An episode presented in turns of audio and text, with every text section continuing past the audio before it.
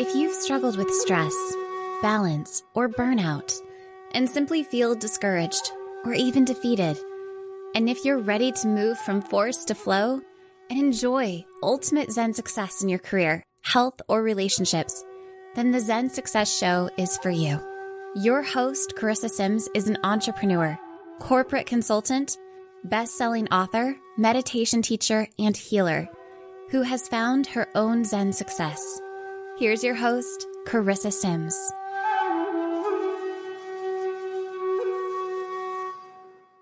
Welcome to this week's episode of Zen Success. Today, I have the pleasure of speaking with Joel Green.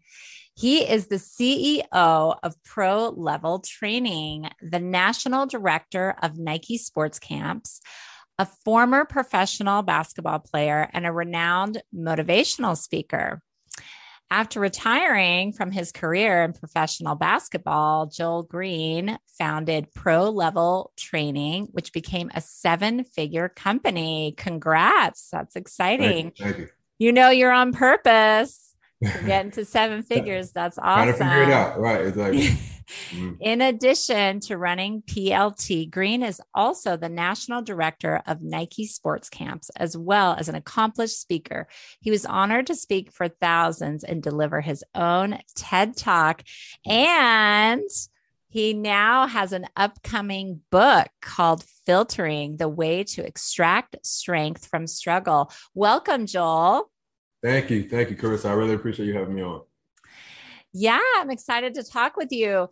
So there's so many questions that I have, and my husband gave me some questions too. And I have kids, so and they um my daughter's not really that into sports, but my my son is. He wants to be a professional soccer player. Nice. And he was just looking at um I took him to camp and he was looking at the jerseys mm-hmm. of the professional players signed and I was like, why don't you visualize that that's your jersey, you know, that you retired? Absolutely. Hey, I was just playing around with it. So um, I want to explore the question of the difference in mentality, mentality between an average athlete and a peak performing player like yourself, and that you're training. I guess kids, is that normally yes. you train? Mm-hmm. Kids, yeah. So what what do you feel is the difference? The main thing that I preach and that, that I've noticed, even you know, because I wasn't always a peak performer. I didn't, you know, I had to go through a process before becoming a, a Division One athlete in college and things like that. And I, the biggest difference I found that separates, you know, I hate to call it average, but you know, those from peak performers is consistency. That's literally mm. the, the mm. main thing. So it's not that those who aren't peak performers aren't capable of executing what peak performers do on the fields and on the court, but the peak performer does it more consistently. And that's that's that's the main thing. They go in with a different mentality of I must do my best tonight.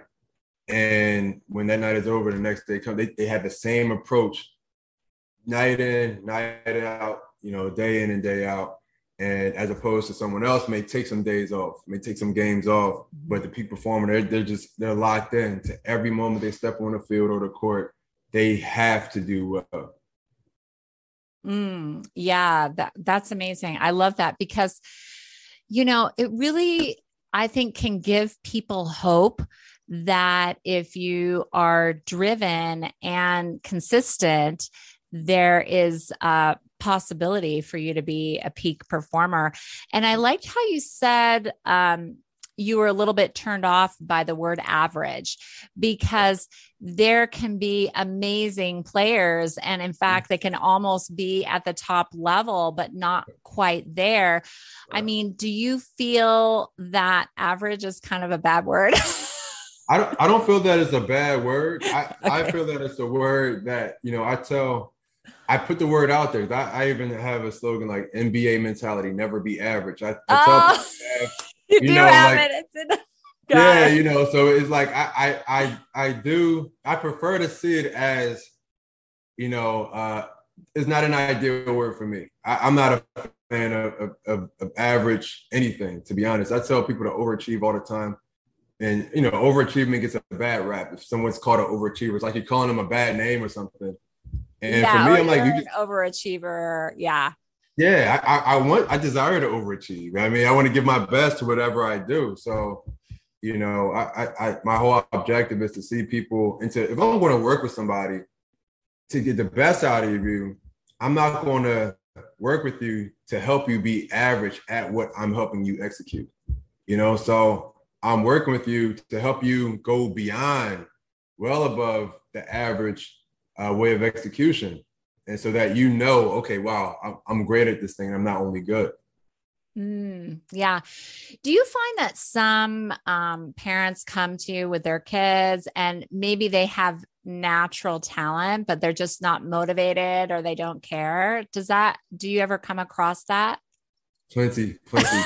I've come across thousands of kids that way. I mean, I mean it so no exaggeration. To where they have thousands, yeah, a, a, ton of talent, a ton of natural ability, athleticism. They just do not have the, the drive to capitalize on it and say, okay, wow, I do have these gifts. And if I only just work a little bit harder, then these gifts will really shine. And I've seen cases to where those gifts gifts have I dare say never shine at the level to where they could have uh, they didn't have the internal drive themselves. And you know that's what it's really about too. Like the kid has to have that. You know, it's only so far a parent or a coach can push a player to improve. After a while, once you give them the initial foundation and the tools, which that may require a push, there's nothing wrong with that. The kid has to develop a drive uh, and an enthusiasm craft themselves. Mm. Yeah, that's amazing. You know, Joel, I'm gonna. Is it okay if I turn off the video because I'm having a little bit of bad connection? I might. I'm not sure if it's my internet. Is that okay if we stop our video? So sure, can stop the video. Okay. Yep. I just want to make sure I can hear you clearly because no there's there's so much there's so much wisdom in what you're saying. And um, I just want to make sure it's not just the internet or streaming. So, yeah, so I hear you. So, there's so, so, many people with potential, but maybe they don't have that internal drive. Or do you find that they're just not into it at all and it's their parents that are driving them? I found both. I've definitely found both. You know, for the kids, I've had kids tell me, I, I really don't like this, but my mom or my dad made me come here. you know, yeah, I've, I've, I've, had that happen plenty of times. And you're not offended, right? No, no, I'm never offended by it. I'm never offended by it. You know, I'm, I'm going to stick my job, you know, regardless. And I tell them, okay, let's just still do your best at whatever I show you. And, you know, it, it's not my job to be their parent. I've mentioned different things to parents, you know, but it's, I don't want to cross the line. Um, but kids have told me that. And I told them, look, no matter what you do, when you do what you do, just give your best effort, period. You know, it's not about being perfect. It's not about, you know, having flawless execution. What I do work on being flawless for kids is their effort. That's the main thing. So no matter they desire to be there or not, or the parent is forcing them to be there, if they have the skill or if they don't have the skill, honestly, that's not a priority for me. The priority when I work with someone is look, all I want you to do, whether you mess up or not, or make mistakes, is give total and complete effort. Mistakes are completely allowed. I'm expecting that when I'm showing you something new. Mm, yeah. I feel like a lot of what you're saying is in alignment with the growth mindset. Do people tell you that or have you researched yes. that? yes, for sure. Absolutely. kind of, you know, trip and fall your way to, to growth and success. Mm, yeah, yeah, that's amazing. So I want to learn a, a, little bit more about you. And so you talked about consistency. Were there other things that drove you to be such a top performing player? I mean, you were number one nationally and uh, top 30 players in the country for college. I mean, that's amazing. And then you went pro. So, I mean, what was it in you you think because I feel like there's more than that consistency. Or was it just that consistency that, and how many hours a day does that mean when you say consistency? Well, I mean, so much of what I teach, it, and this is what I want for people to get a grasp of more than anything else, is the law. I dare say of cause and effect, right? Okay. If, if you put in the the work, you know, uh, then the effect will be you will have a solid result. And again, it may not be the perfect result, but I believe you, you know, and this is looked at in a bad way, the statement that I'm about to say, or the scripture, you reap what you sow. Mm-hmm. And I I want to put that in a positive light to where I let people know, look, you will reap great benefit when you sow great work, when you sow great practice, great training, you will reap amazing results. So it's it's for me, that's what it really was. I began to see over time, it wasn't just the drive. I began to be inspired and uh, fulfilled from seeing, wow, I put in X amount of hours of practice, and my and my game after that was so much better. And during the off season, I would train from 4:30 or 5 in the morning, and then the next season, my points would increase by seven points. So I, I just began really believing in cause and effect and reaping what I sowed, and that drove me further and further in the game of basketball because I saw that what I was doing also inspired other people to do the same and even greater. Yeah. So so like okay, so you're saying 4 30, 5 30 in the morning, you would get up to work out or play basketball and and how long would would you and you would you know what to do? Did you have a coach that was meeting you there? Yeah, I, I dare say I didn't learn how to tr- truly train on my own until I was about 20 years old. Okay. And, you know, I, I, worked out on my own as a teenager. Of course, 13, 14, I would go get up shots at the basketball court. Uh, but I didn't know how many of things to do. I didn't know how many sets I should do. I didn't even know the true intensity of, of how to train. I would go out there and not know, but I would be going 60%, maybe 50% mm-hmm. just shooting around and saying, yeah, I went and worked out when I was 13 or 14. But when I got, you know, older in college, I, I had my trainers, just like you mentioned. I had my coaches that really showed me, no, you have to go 100%, 110%. You know, you have to practice. The practice and training should be harder than the games. That's what I was taught. Wow. And so that that's amazing. Time, yeah, you want to make sure you're training yourself and about two to three steps better than the game would act, the game flow actually be. Game comes around. It's piece of cake. Yeah, yeah. And there's um there's a flow there because you've done it so much. Just just another mm-hmm. another day. That that's interesting. And so you notice that okay, so you got into college even with this like 50 60% effort that you were practicing and not really knowing how to train like so what really motivated you? Did you have an early mentor or a coach? Yeah, you know, my one of my older brothers, Kevin, uh, he, he was one of my early mentors in the game. He started me off in the game, and as I began to get older, you know, started at a young age. My dad, my dad, he played basketball uh, as well, so you know, he was, you know, always a day one, just really showing me different things to do. You know, throwing suggestions at me. Hey, you should try this, try that. He would take me out on the court and um, you know, for oh, me, that's great. It, that's it was yeah, that was on a regular basis too. And um, it, look, put it like this: even to this day. So even if I have a, a, charity or celebrity game or something like that, my dad is the first one to say, "All right, look, I you know, ready for ready to work out?" I'm like, "Yeah, got you." So he'll, he'll come and work me out.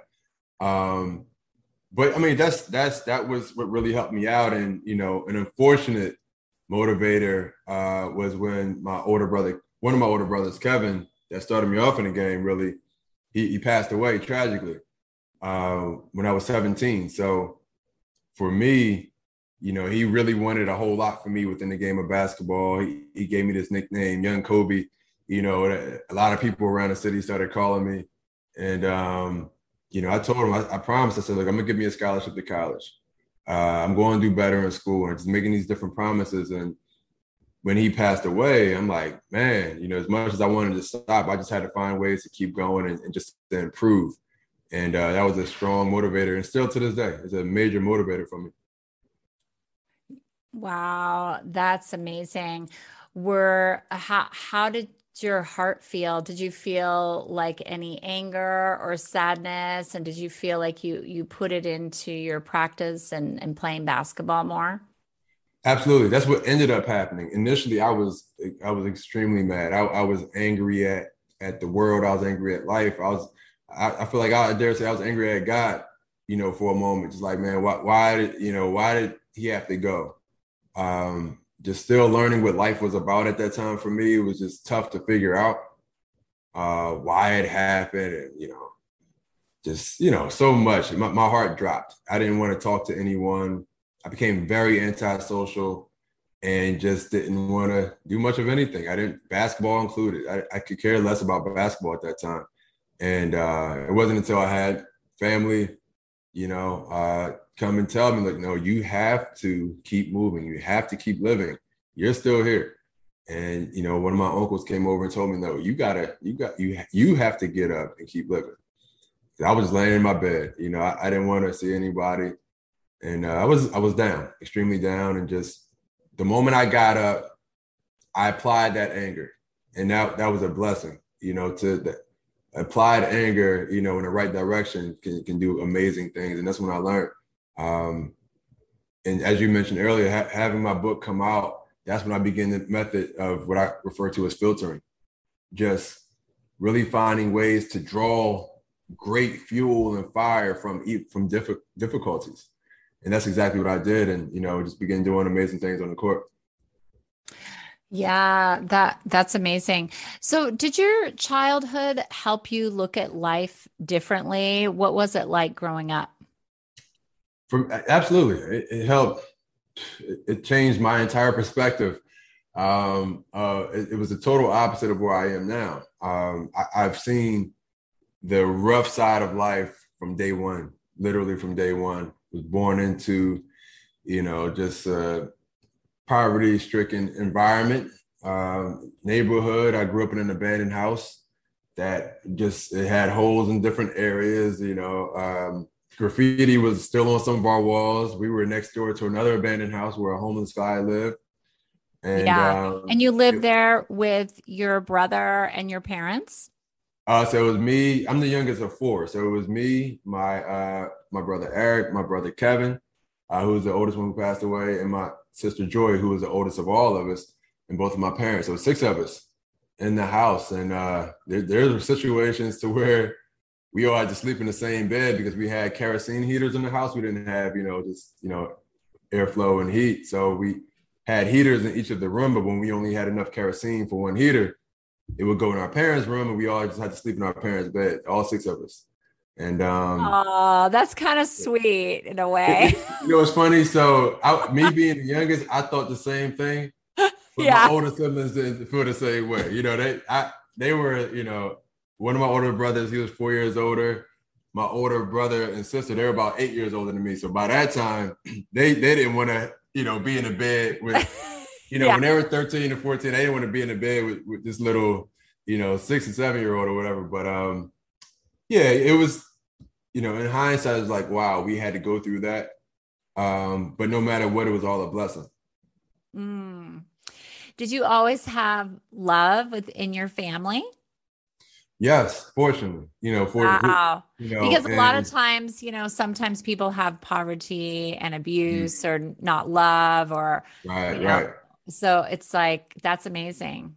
Yeah, you know, th- thank God, because uh, you know, if we didn't, I personally don't know where I would be individually, um, because I, I relied on that my whole life, so I, I was never absent of love coming from my family uh, and support. So I was fortunate to have that because, like you said, it could have easily gone in another direction, and all of us just been angry. We've all had our moments, uh, you know, of getting in trouble and things like that. But mm-hmm. you know, yeah. we've always had love for one another, always supported each other, and we always knew that we could call and rely on the other sibling or a parent. So I'm fortunate to have had that. Yeah, that's amazing. And now, like looking back, do you feel like that growing up like that makes you more appreciative and also helps you relate to others who might be struggling? Or you know since you were so sad when your brother died you can really empathize with them. Yeah i mean that's that's what it does. You know I, I would say that's been the greatest part of of it all relating to to others you know having empathy towards other situations and not being high minded ever. You know, I've come from such a humble cir- circumstance to where if I dare become high minded, that's foolish. You know, I'm mm-hmm. asking to be put right back in that situation. Yeah. So for me, I stay in that mode of humility by going and I, I go and visit my old neighborhood every year. I, I go over there a couple times a year just to just to reflect, just to remember and not forget. Wow, two times a year. That's impressive if not, if not, it, you know, I would say before, you know, COVID and the shutdowns and everything, I, I would go two to three. I would just, I wouldn't tell anybody. I would just drive yeah. past, yeah. drive past my neighborhood, drive past the old house, and just and go really slow. Sometimes I would park. Uh, recently, I went over there, parked, and just got out and walked, walked around the entire neighborhood, walked around where our old school was, just so I could feel it. You know, I I, loved where I grew up. Uh, again, it, w- it, was violence. You would hear gunshots at night and hear people arguing outside our house. I witnessed a shooting when I was six years old, and I was the only person there. So, like, I've, you know, I it was all I knew though, you know. So it wasn't like I said, "Well, man, I wish we lived somewhere else." I didn't know about anywhere else. You yeah. know, um, that was just my life, and I, I enjoyed it to the fullest. Uh, but you know, I knew after a while, like, man, this isn't good you know, although it was all I knew, I knew it wasn't the best thing. Um, but yeah, I, I keep myself in that spirit of humility because I'm like, okay, I'm not going to dare become high minded because I've had some success. Um, and I love relating to, to other people as a result of that. Mm, yeah. So, how can you help others see life from multiple vantage points since you've been there? Well, I mean, if if someone hasn't been on both sides of life, I dare say ask questions. Mm. You know, mm-hmm. empathy comes from understanding. Mm-hmm. And, you know, if we're lacking empathy, it's probably just because we're ignorant, you know, on different topics. And there's nothing wrong with that because everyone was everyone didn't experience the same thing. So you're gonna be, I'm ignorant on certain topics. So when I feel or notice that I'm ignorant of different things, I'm, I'm such a curious person and a learner to where I'm going to ask you questions. I'm going to find out something so that I can understand greater, so that I can empathize and not be foolish in my stance or my vantage points or my perspective. So if someone wants to relate more and empathize more, ask questions, try your best to understand the other side before you judge the other side. And that's what happens so many times. That's why there's so much prejudice, so much, so many prejudgments that mm-hmm. occurs because there's a lack of understanding. So I just say ask questions, and that helps a lot. Yeah, yeah, that's great. That's wonderful.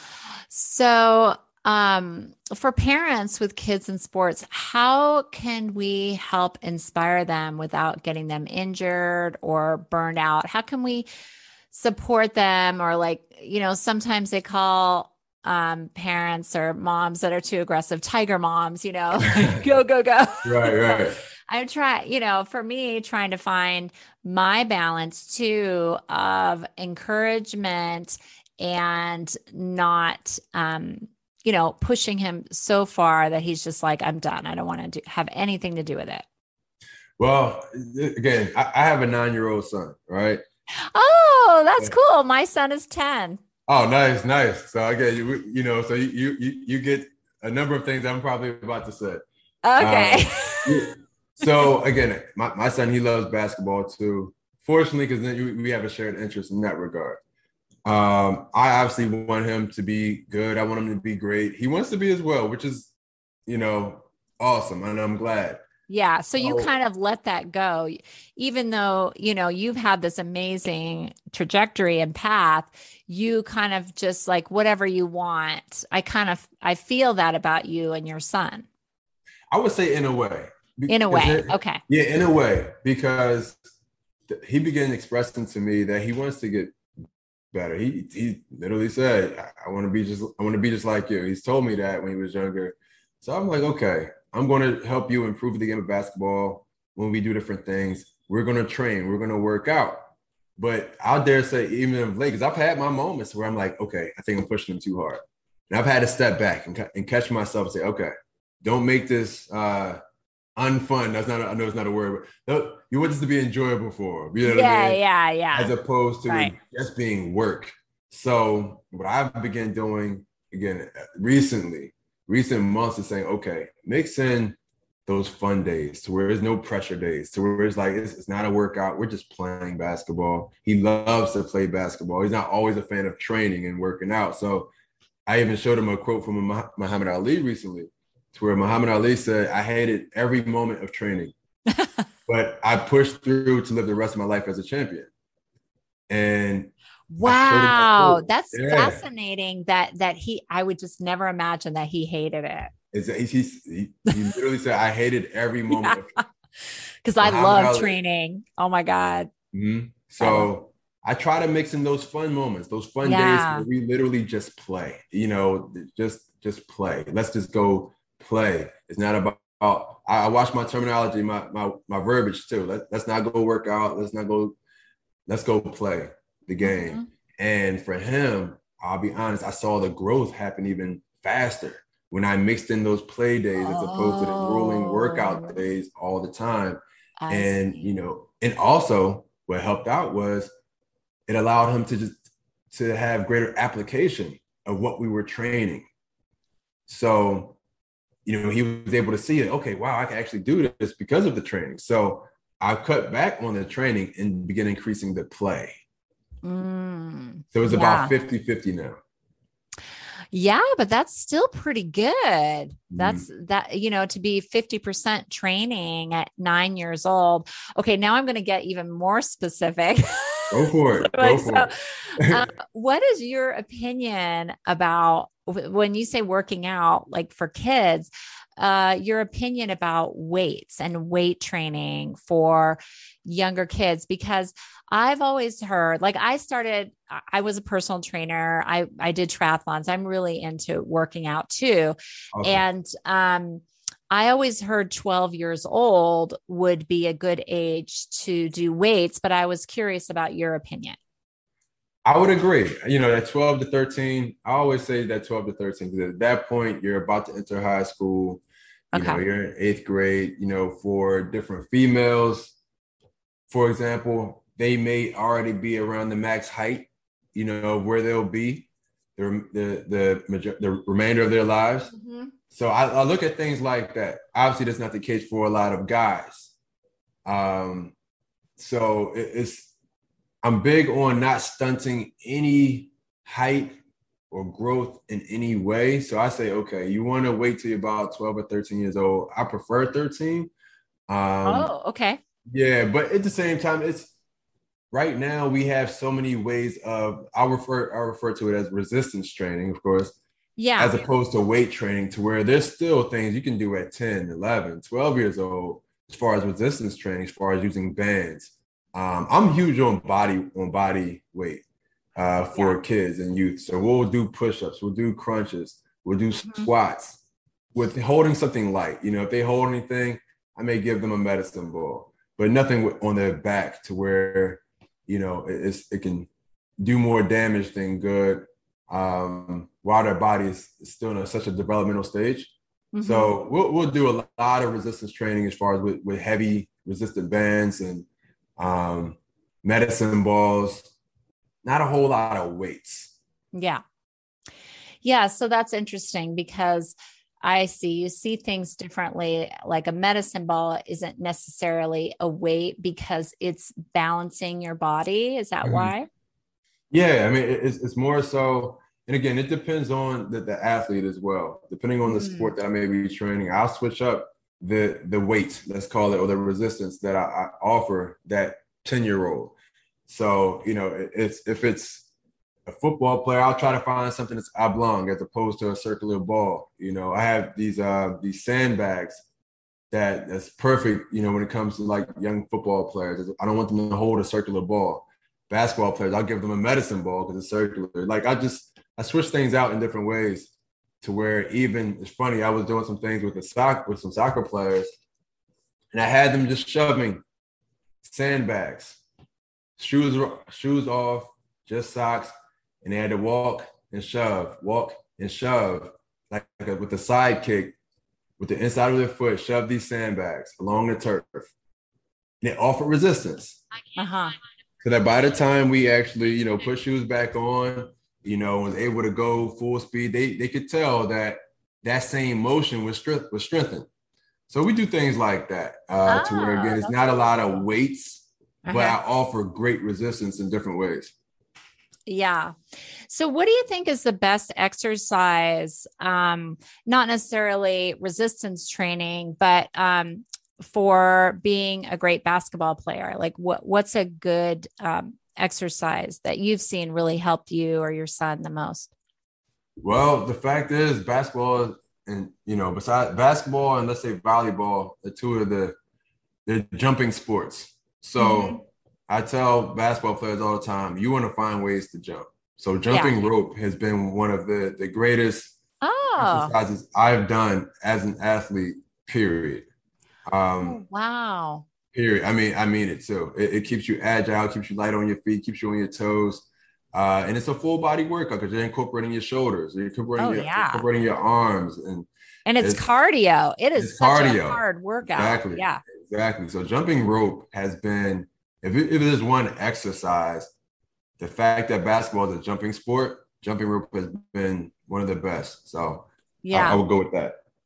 Yeah, that's awesome. That's great insight. And what about just high jumps or plyometrics? Like, what do you think about those? You know, they have those exercises in CrossFit where you're jumping mm-hmm. up high to those um, different heights. I think it's great. I mean, plyos are, are amazing. Just for, for basketball, period you know, so obviously jumping rope is a, is a plyometric. Any type of plyos are are great for basketball players, you know, for any athlete to work on explosion.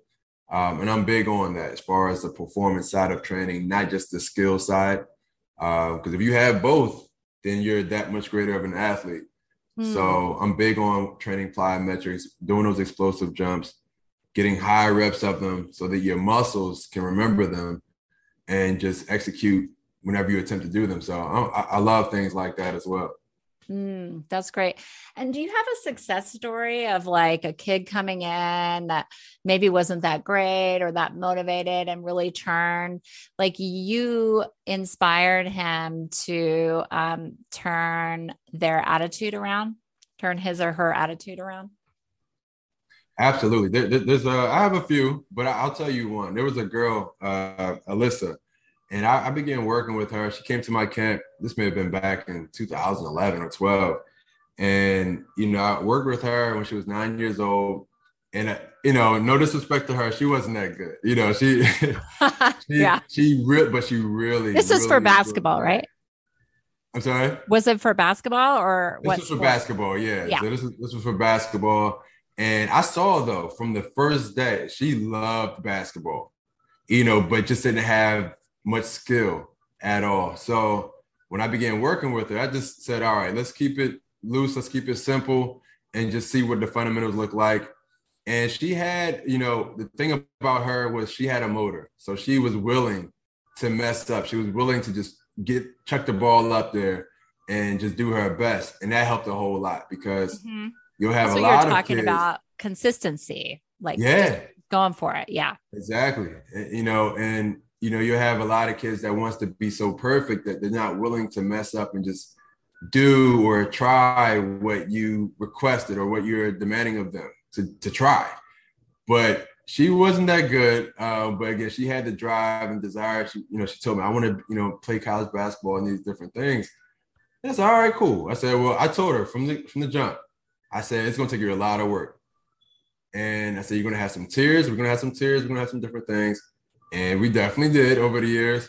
And I, I worked with her up until, you know, going to college. And she became, you know, a top 100 player in the country. Oh my God, I'm gonna yeah. cry. That is such it, a good was, story. Um, I'm totally crying. She scored over 2,000 points in high school. Um, she became really, really good.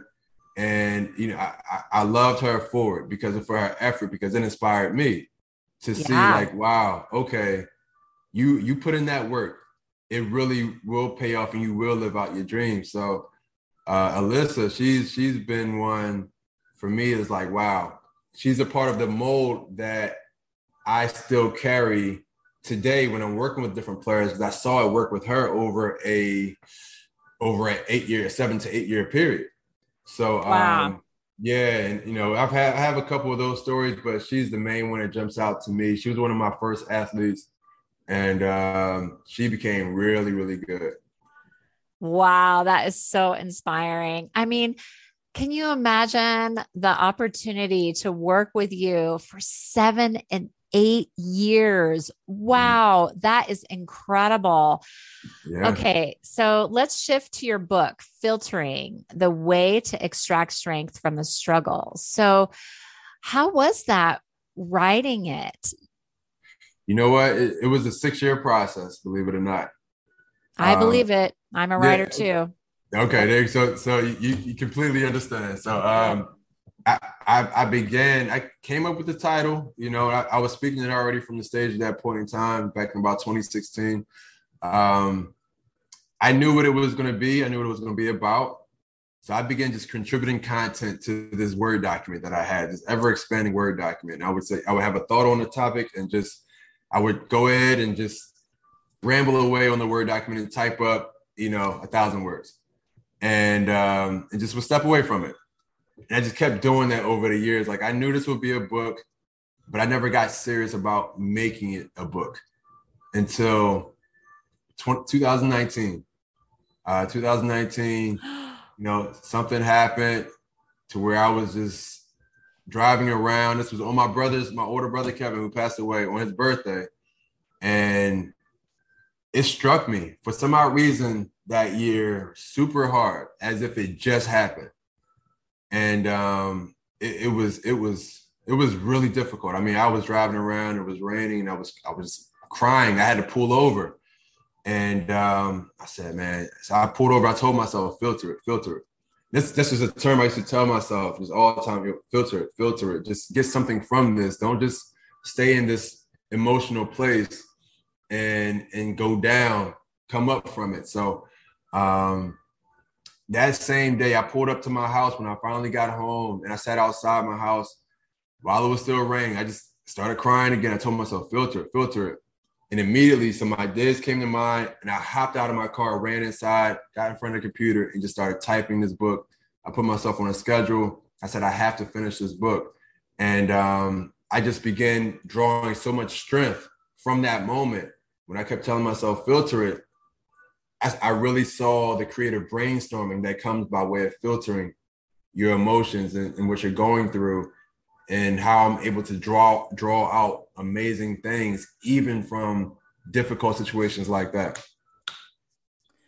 Yeah, that's incredible. You know, I do this um, workshop called uh, From Pain to Purpose, like really right. figuring out, okay, what is the reason behind this pain or disease happening with you? Or and maybe you were talking about the struggles that you had growing up right?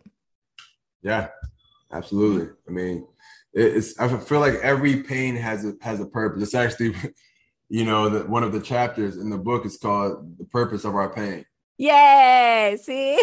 We're in alignment. We're in alignment. exactly Exactly. So I mean, I, I, I wholeheartedly believe that that there is a purpose behind everything, and we ought to question our pain, question what we go through, yes, not ignore absolutely. it. You know, and, and that's when we find the fruits of that situation, and and we're able, I dare say, to avoid that situation from coming again in the future in that same facet. And um, mm-hmm. we're able to really resolve things as opposed to having re- revolve yeah, can give you a different perspective. So, what are one of the ways that from our audience, can you give us one of the tips that our audience can find strength through the struggle if they're struggling right now? Absolutely. Again, question the struggle. Mm-hmm. And and and real and don't question it emotionally though. Like why me? Don't do that. because then you're getting into like the victim. It's not empowering. Yeah, yeah. exactly. The, the, the self pity, you know, those.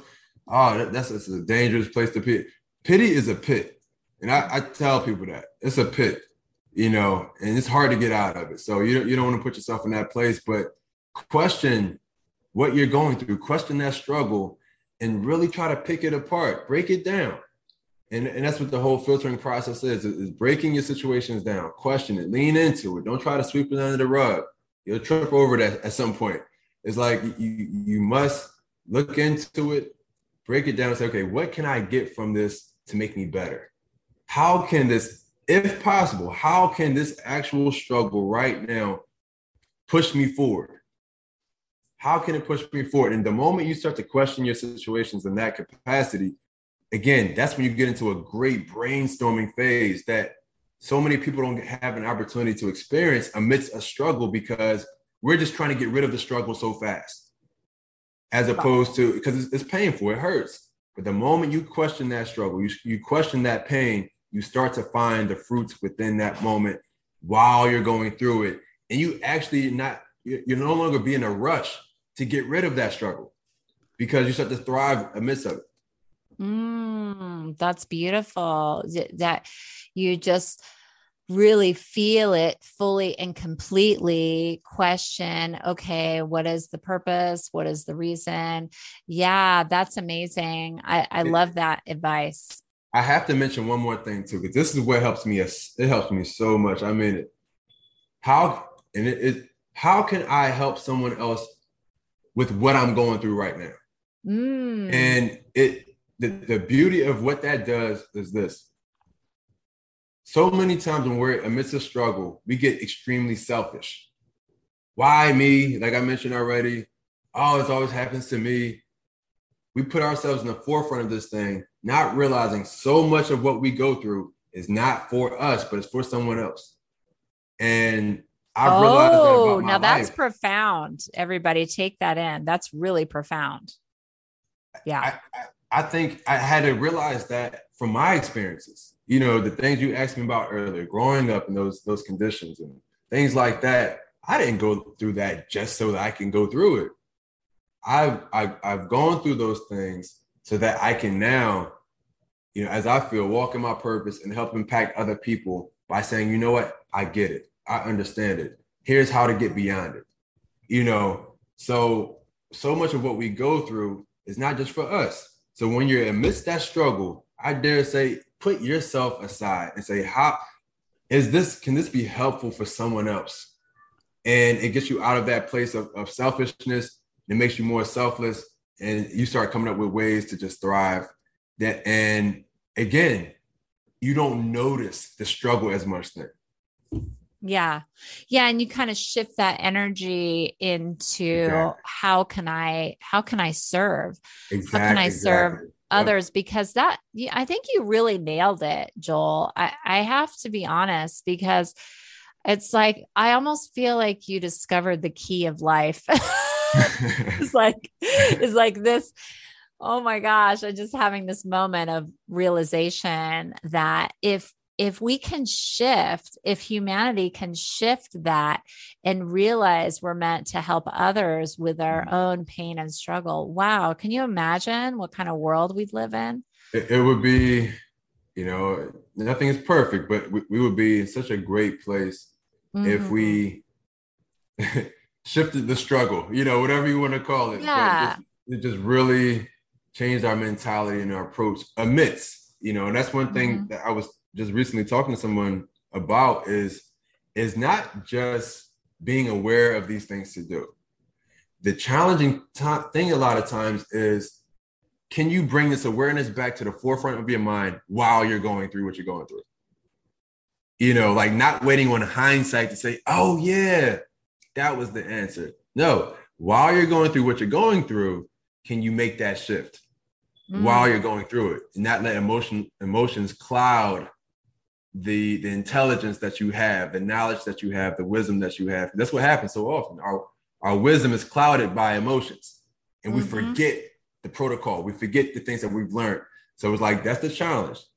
Catch yourself and filter what you're going through while you're going through it. Well, you're bringing your peak performance and training to this struggle, aren't you?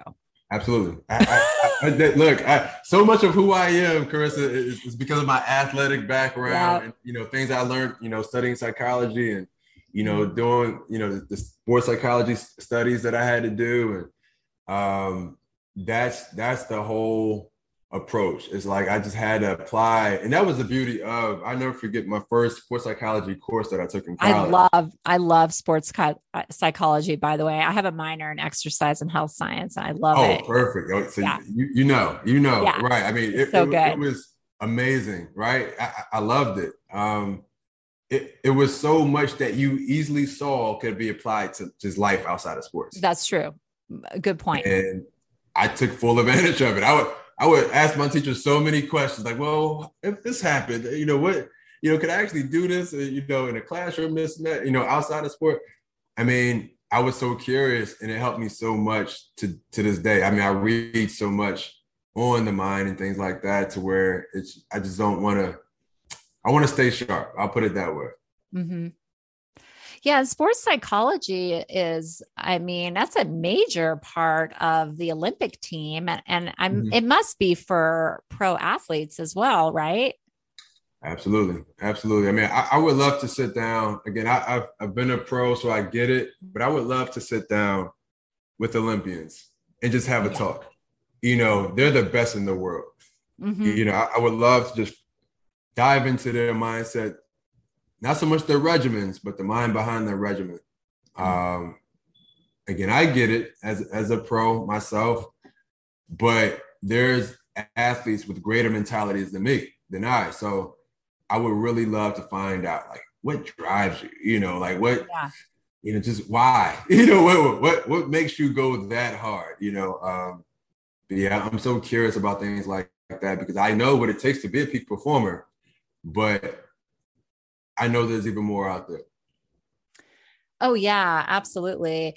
And and you know, if you hear some of them being interviewed, they'll say, "Oh, I I already won this gold medal in my mind like a hundred mm-hmm. times." Or it, it's like they visualize their wins too so clearly, and everything the the emotions and the feelings associated with that.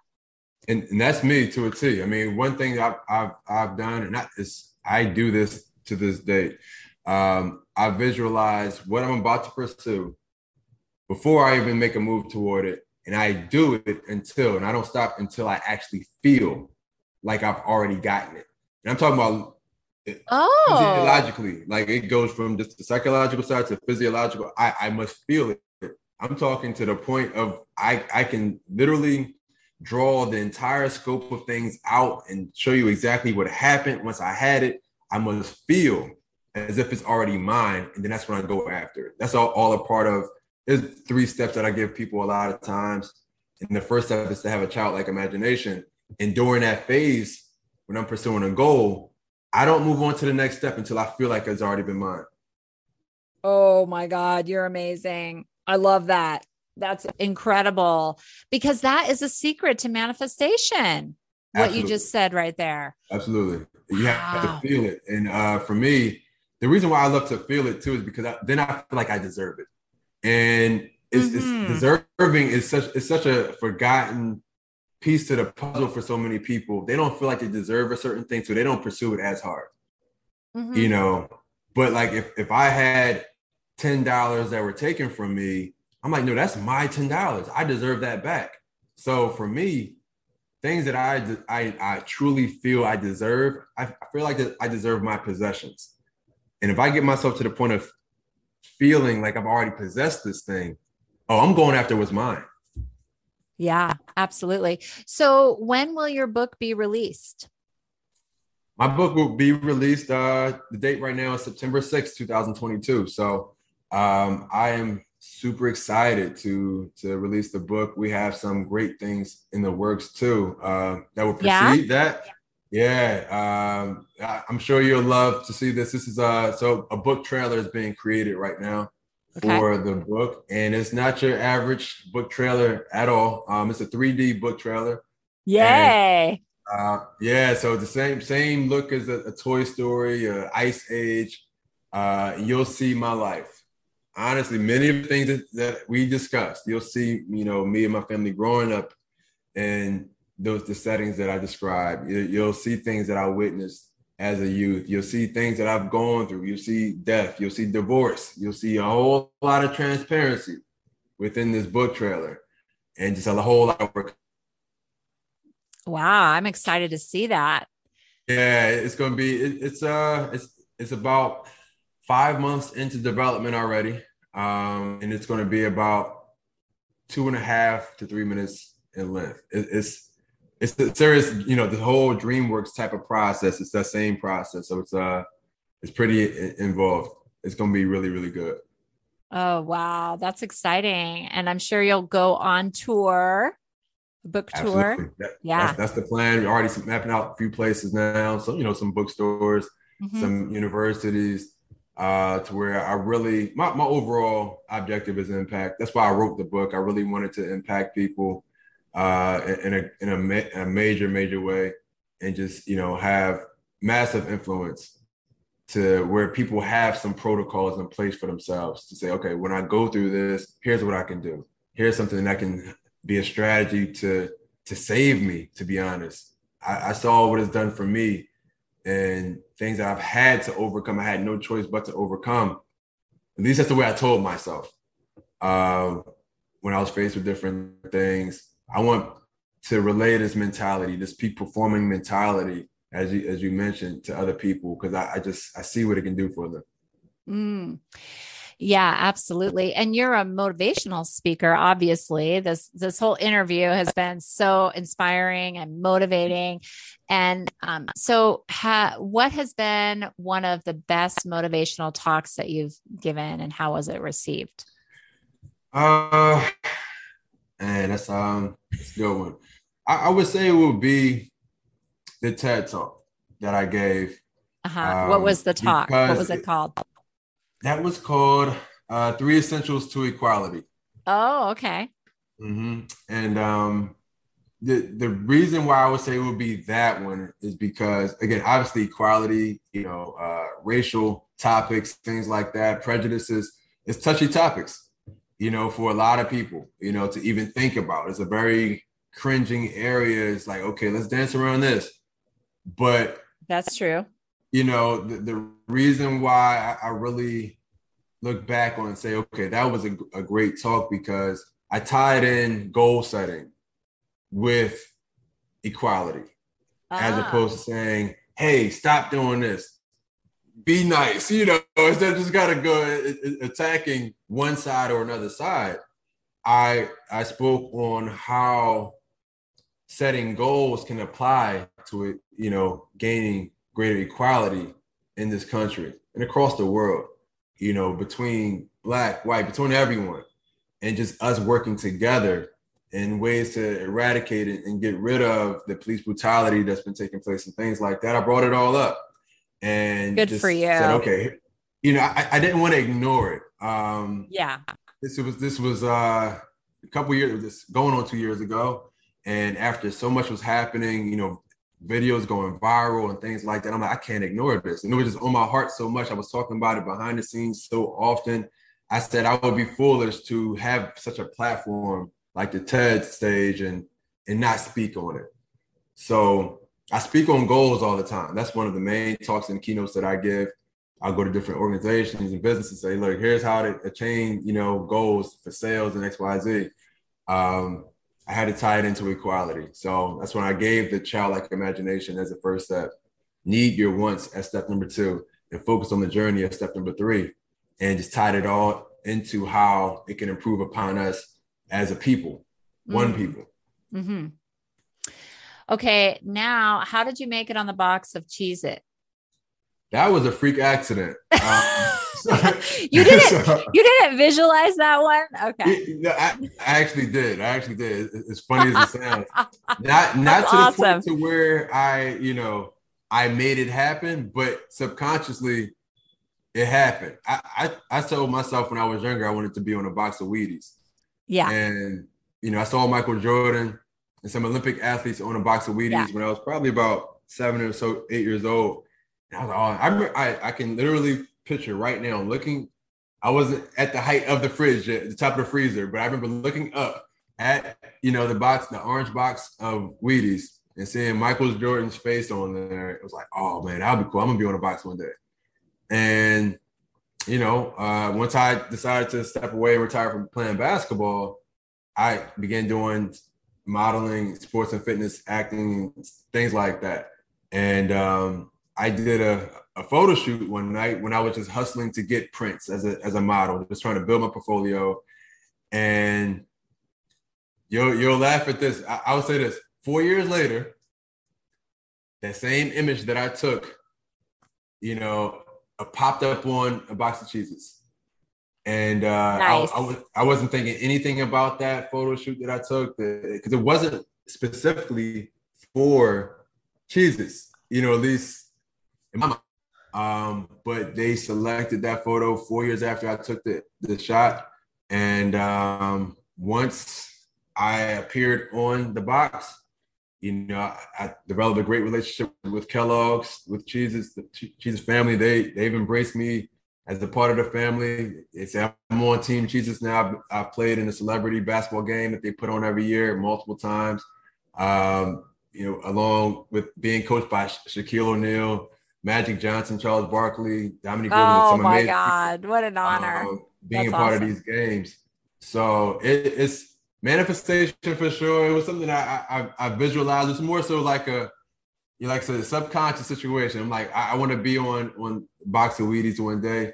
But my son, he he found it in the store. He was about three years old. He said, "Daddy, you're on a, you're on the orange crackers. You're on the orange crackers." I said, "No, I'm not." I said, "Come on." So we gotta go. And he ran and grabbed the box and showed me. I said, "Wow, it's me." Oh my god, it's funny that they didn't tell you.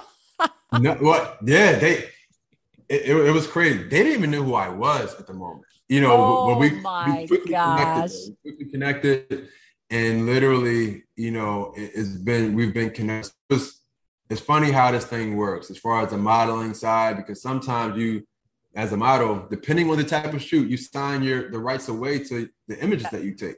Yeah, and then you get and, like a percentage or something after. Pot depending, right. So some can be set up that way. I set up what was called a TFP shoot, so a time for prints. Okay. And you know, I gave the photographer my time. He gave me the prints. That's all I needed. So I I signed away all my likeness. I became a stock image. You know, so you can go to istock.com and you saw all these images of me on things like that. And uh-huh. you know, I was popping up on different people's websites and marketing material. Um, but this was the one that uh, really took off and that's we, amazing. We connected. Yeah, yeah, that's just, amazing. Yep, and so yeah, been... yeah, that's great. So, what is Zen success to you? You said what is success? Zen success. Oh, Zen success. I would say, you know, Zen success is, is fulfillment, ultimate fulfillment. I mean, that's that's what it boils down to from my end. When you are at a place, no matter what you're pursuing, and you're not in a place of comparing yourself to other people and the level of what they've done or they didn't do, the moment you're fulfilled from what you're doing, you're successful.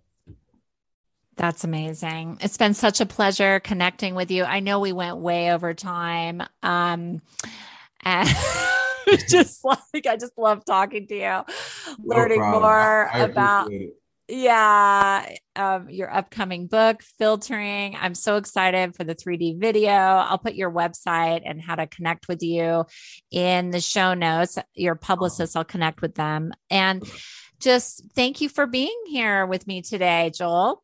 Uh, carissa thank you so much for having me. I mean it. Thank you